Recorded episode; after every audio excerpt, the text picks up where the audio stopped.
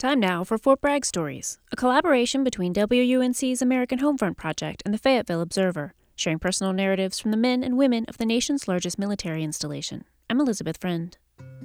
Lynn Newsom and her husband Steve spent 5 years as co-directors of Fayetteville's Quaker House, a nonprofit that advocates for peace and supports service members who find themselves questioning their role in the military. The Newsoms advocated for better mental health care for incarcerated veterans, organizing a vigil to draw attention to the plight of former Staff Sergeant Josh Eisenhower.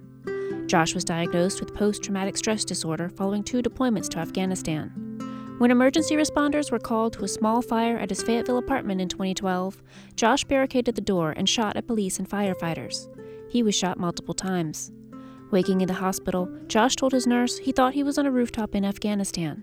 He was sentenced to serve up to 18 years in prison. I connected with his mother and asked how we could help. So we put together a petition and started organizing a vigil. And when we were researching for putting this together, we realized the horrendous status for most of our veterans who are incarcerated. We realized that because of lack of adequate mental health care in their reintegration, they're more likely to get involved with drugs and alcohol. They're more likely to get involved in conflicts and acting out because of their mental health injuries. So there's a tremendous number of veterans who are getting into the legal justice system and having these problems. We realized that the mental health care was abysmal. Josh was put into Pender prison. With his severe PTSD, he was put into a dormitory situation with, I think, 30 other prisoners. He couldn't get any peace because he was constantly hypervigilant.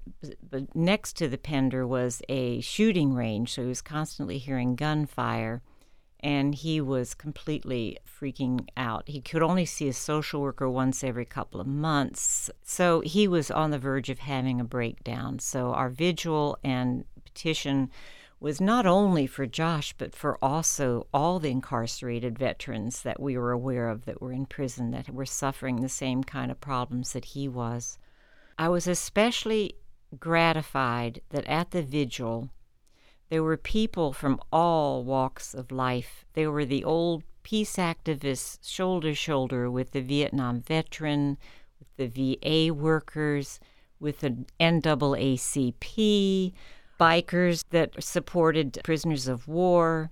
Just a really broad spectrum of people were there, all to support our incarcerated veterans, working to get better mental health care for them. So that was very satisfying. The day before our vigil, Josh was transferred from the Pender prison to Central, where he was able to finally receive adequate mental health care. He had a breakdown at Pender, and his mother was there pleading with them to please transfer him to Central, and it wasn't going well. And then I think word got out about our vigil and petition, and suddenly he was transferred to Central. So we feel as though we had something to do with him getting better mental health care, and we're very happy and grateful for that. Part of our journey has been realizing how inadequate mental health care is for all prisoners. So we're hoping that by helping our veterans receive better mental health care, it will help everyone. Lynn Newsom's story was recorded as part of Fort Bragg Stories, a collaboration between the Fayetteville Observer and WUNC's American Homefront Project. If you have a Fort Bragg story you'd like to share, you can find a link at WUNC.org.